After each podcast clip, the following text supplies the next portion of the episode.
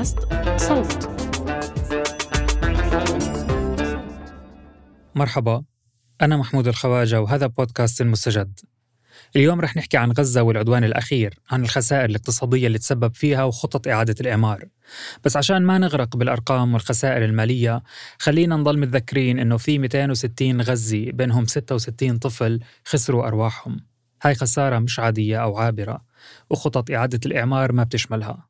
260 شهيد منهم اللي كان على وشك الزواج أو التخرج أو السفر وغيرهم من الجرحى اللي خسروا أطرافهم أو عيونهم أو أحبائهم. غزة. أيام قليلة بعد إعلان الهدنة. العدوان الإسرائيلي تواصل 11 يوم. في صباح اليوم التالي من عودة الهدوء إن صح التعبير. كان أول إشي بيعمله المتطوعين والمتطوعات هو النزول للشوارع المدمرة ومساندة طواقم البلديات قليلة الإمكانيات. المجموعات الكشفية والمتطوعين كبار وصغار موجودين في الشوارع لتنظيف ركام الحرب. نزلنا معهم وسمعنا منهم. اللي عاش الفترة تبعت الحرب صراحة ممكن ما يطلعش منها. إحنا صار عندنا أثار نفسية كثير بس رغم هيك إحنا بنطلع وبنعمر بلدنا وبنساعد الناس علشان نجمل البلد ونجمل المناطق اللي اللي تدمرت بسبب الاحتلال. في نوع أيضا من تخفيف معاناة الناس هذه اللي انقصفت بيوتها وتدمرت بيوتها إنه إحنا كلنا معكم إحنا بجانبكم إحنا بننظف معكم إحنا بنشيل همومكم قبل ما نشيل دماركم. كان عم فلسطين.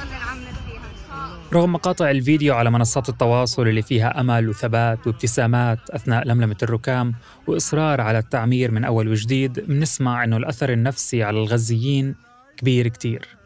مع العلم إنه هذا العدوان الإسرائيلي الرابع اللي بيعيشه القطاع خلال 15 سنة. في ظل حصار بري وبحري بخلي معظم جوانب الحياة شبه مستحيلة. لكن هذا ما بيعني إنه الناس تتعود على القصف والموت. بدأ الحديث يدور حول خطط إعادة الإعمار قبل نهاية العدوان وهذا طبيعي لأنه إعادة الإعمار عملية معقدة وطويلة ما بتتحمل انتظار سباق مع الزمن. خصوصا أنه خلال هالكم يوم الاحتلال استهدف أبراج مصانع منشآت سياحية أو استراتيجية وشوارع رئيسية وآلاف المنازل. الخبير الاقتصادي محمد أبو جياب بعدد لنا الخسائر. هذا الواقع آه، آه، الذي خلف لدينا ما يزيد عن 17180 وحدة سكنية آه، منهم 15000 وحدة سكنية أصيبت بضرر جزئي متوسط وطفيف طبعا. 1030 وحدة سكنية أصيبت بشكل كبير وأصبحت المنازل غير صالحة للسكن.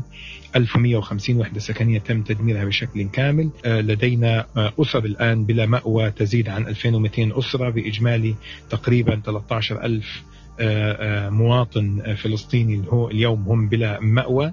نحن نتحدث عن ما يزيد عن 60 إلى 70 منشأة صناعية وإنتاجية تم تدميرها بغالبيتها بشبه تدمير كامل. لدينا مئات لم يكن آلاف الدنمات الزراعية تم الإضرار بها وتدميرها وشهدنا ما يزيد عن 70 مفترق طرق رئيسي تم تدميرها بالطائرات بما تحتويه من بنى تحتية مياه وصرف صحي وشبكات كهرباء وغيرها. لدينا كميات ركام في هذه المعركة تزيد عن 300 ألف طن. من ركام المباني التي تم تدميرها. إجمالي خسائر أولية تتجاوز 350 مليون دولار في كل القطاعات. أثناء القصف بعض الصواريخ نزلت لعمق خمس أمتار تحت الأرض. دمرت البنى التحتية وتسببت بأضرار وتصدعات في المباني المحيطة. وكأنه الاحتلال في كل حرب بحدد أهداف اللي يأخر باستهدافها كل احتمالات نهوض قطاع غزة من جديد. الحديث عن الاستهدافات آه، الإسرائيلية بأهداف واضحة استراتيجية هي تدمير مقومات آه، الصمود للشعب الفلسطيني سواء كانت استهدافات تمس بالقطاعات الاقتصادية والمصانع والإنتاج أو حتى استهدافات تمس بالبنى التحتية. الآن الآن الآن من جديد من جديد من جديد من جديد من جديد انهار البرج.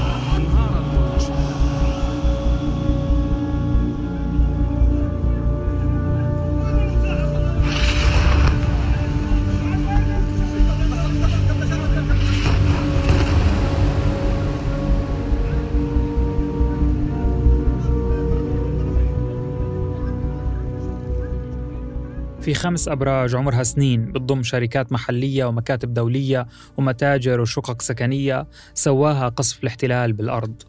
مصانع للبلاستيك والصابون ومواد التنظيف استهدفت وانحرقت المطاعم والمقاهي في الواجهة البحرية لمدينة غزة كمان تدمرت. كل سكان غزة في الصيف تتوجه للساحل يتنفسوا يطيروا زهق هاد تامر بكر المدير التنفيذي لمطعم مالديف غزة اللي قصف خلال العدوان.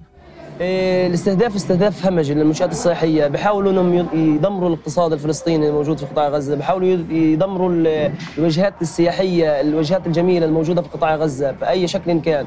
طبعا إحنا باعتبار المدير التنفيذي للمكان لازم اني أكون في المكان اشقر على المكان باعتباره أمانة.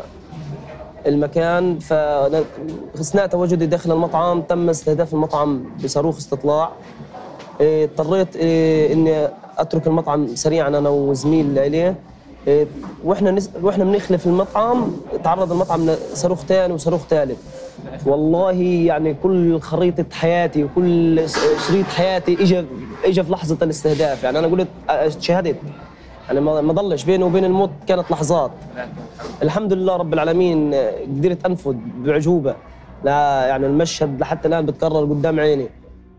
تامر وزميله قدروا يبعدوا لمسافة الأمان على المطعم بعد الصاروخ التحذيري. كان شاهد على لحظة القصف اللي تسببت بدمار جزء من المشروع. اليوم 50% تقريبا من مساحة المكان إما مغلقة أو معزولة ونص العاملين فقدوا وظيفتهم حتى إشعار آخر بسبب الخسائر اللي تكبدها المشروع حسب ما بتخبرنا الإدارة. لكن رغم هيك ومن الأصوات اللي عم نسمعها في خلفية المقابلة نلمس أهمية هاي الأماكن كمتنفس الغزيين اللي حتى بعد أيام قليلة على توقف القصف رجعوا لها.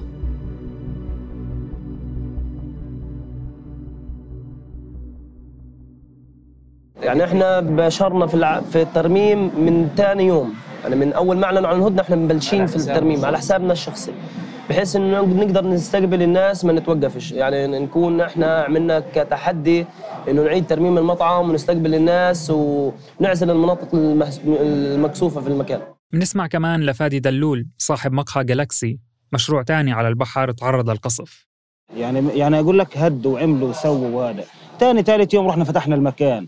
الأسس تبعت المكان نفسها اللي هو بار الشيش بار المطبخ.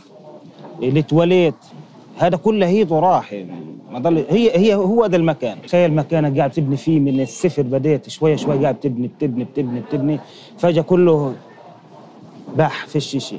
يعني قاعد بطلع أنا تعبنا تعبنا كثير وإحنا اشتغلنا في إيدينا. الهندسة والأمور هذه والخريطة واللي كانوا اللي يعمل المكان اللي هو الوالد. يعني تعبنا دفعنا دم قلبنا لما نشأنا المشروع. في لحظة كله راح. المشروع عليه التزامات وديون جائحة كورونا عقدت الأمور خلال السنة اللي فاتت والعدوان الإسرائيلي يبدو حيفاقمها أكثر وأكثر. بس الخسارة الأكبر كانت في استشهاد عمود المكان.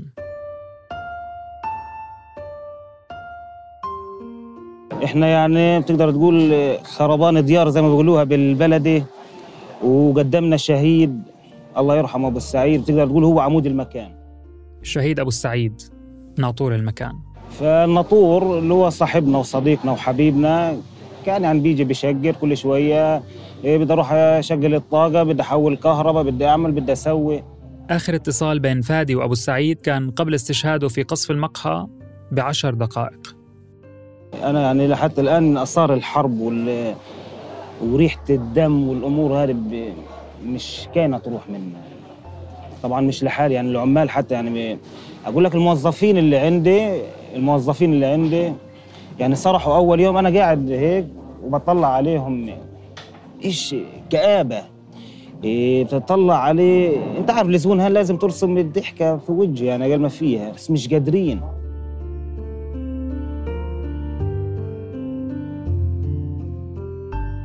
فادي وتامر وأصحاب بقية المنشآت عم بيستنوا أخبار أوضح عن عمليات إعادة الإعمار. على أمل الحصول على الدعم المطلوب خصوصا بعد الجولات اللي بيعملها ممثلين عن الحكومة الفلسطينية والجهات المانحة في قطاع غزة. والله ننتظر ننتظر من الجهات اللي إجت شافت الأضرار اللي لحقت في المطعم. إن شاء الله بيقدروا أو بيكونوا عند عند الأمانة يعوضوا أصحاب المنشآت سياحيا ويرجعوا يقفوا على رجليهم من أول وجديد.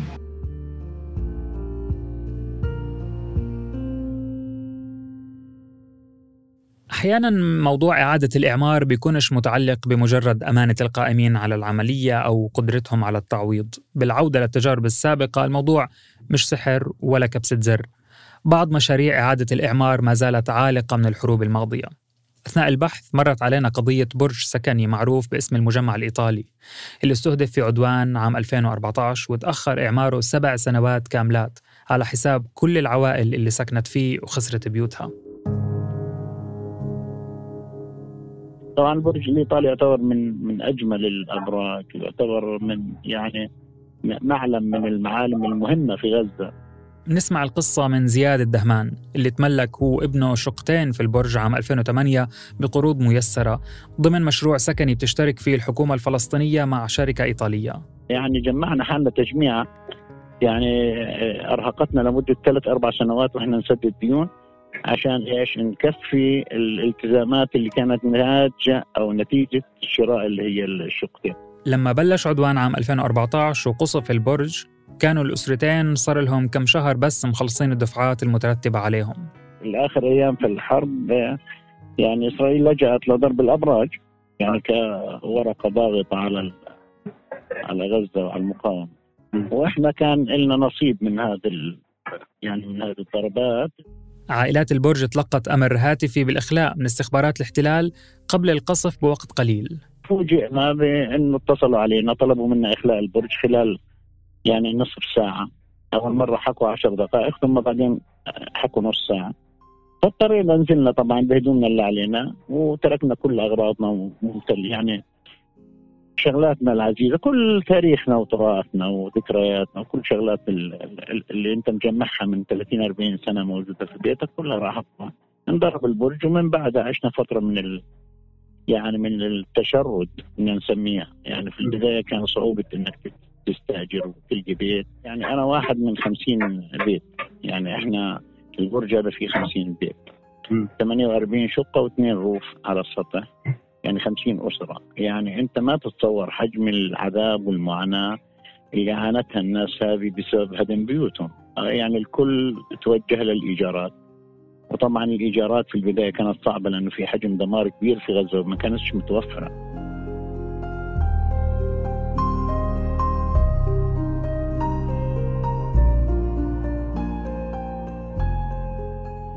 بدأت بوقتها عمليات إعادة الإعمار وانتظرت العائلات طويلا على أمل لكن بناء البرج تأخر سنة ورا الثانية. إحنا كنا بنحاول نفهم ليش بصير تأخير ليش بصير عطلة وكنا دائما يعني عملنا أكثر من وقفة اعتصام وأكثر من احتجاج وكان في متابعات ما كانش في عندنا إجابات شافية بصراحة حول أسباب التأخير. أحيانا آه، إحنا نحمل المسؤولية للوزارة وأحيانا الوزارة تحمل المسؤولية للإيطاليين. حسب وزارة الأشغال الفلسطينية كان التأخير طول هالسنوات في تحويل المبلغ المطلوب لإعادة الإعمار. من فترة قصيرة فرجت قضية عائلات البرج الإيطالي وأعلنت الوزارة عن المباشرة في تنفيذ الإعمار أخيرا.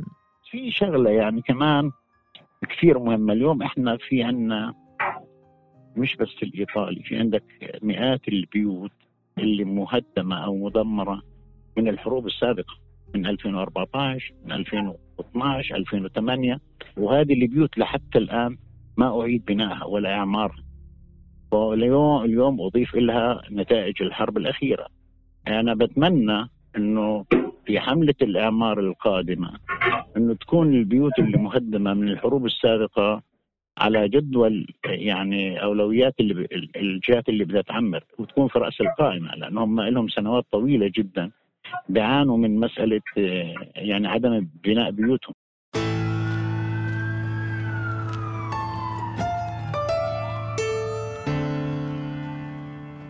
يمكن ورا كل مشروع تأخر إعماره في أسباب خاصة بتتعلق فيه وبتمويله لكن عموما خلال عمليات إعادة الإعمار اللي تبعد كل عدوان إسرائيلي في السابق كانت دولة الاحتلال المتحكمة بمعظم معابر قطاع غزة تفرض شروطها على طبيعة مواد البناء اللي بتدخل مواصفاتها وكمياتها وحتى على وتيرة دخولها اللي أحيانا كتيرة بتكون بطيئة جدا. دائما في محاولة لعمل كل شيء لمنع حصول المقاومة على أي أموال أو مواد أساسية. وهيك كانت دولة الاحتلال مسؤولة عن أي إعاقة لعملية الإعمار في السابق. إذا بنرجع لعام 2014 مثلا كانت حكومة الاحتلال والسلطة الفلسطينية والأمم المتحدة بتتشارك في آلية إعادة الإعمار. للأسف الآلية أعطت الاحتلال المجال الأكبر للقرار في أي مشروع بناء داخل القطاع. يعني بمعنى آخر أعطت الاحتلال ومخاوفه الأمنية الأولوية على حساب جدوى هاي المشاريع وإنقاذها أصلا للمنشآت المتضررة اللي كل الدعم معمول عشانها.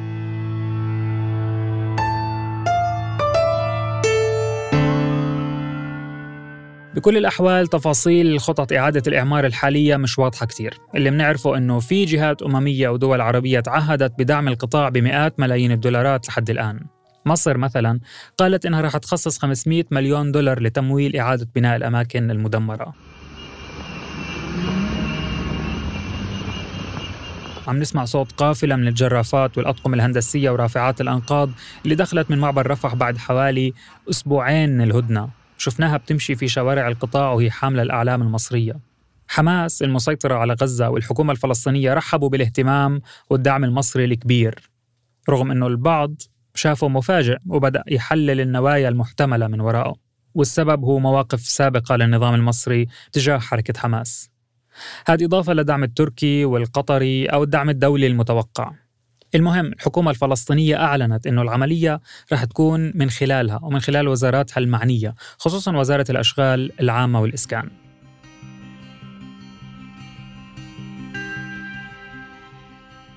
إذا تحققت الوعود الحالية فعملية إعادة الإعمار حتكون أسرع من سابقاتها حسب ما بيشوف الخبير الاقتصادي محمد أبو جياب.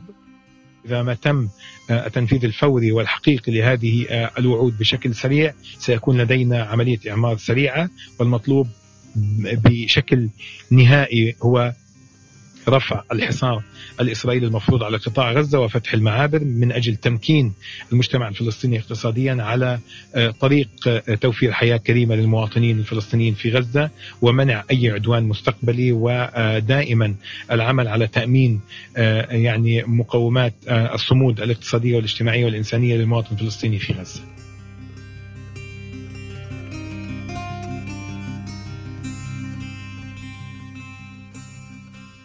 بودكاست المستجد من إنتاج صوت. كنت معكم من الإعداد والتقديم محمود الخواجة من البحث الميداني وتسجيل المقابلات عمر موسى من التحرير تالا العيسى.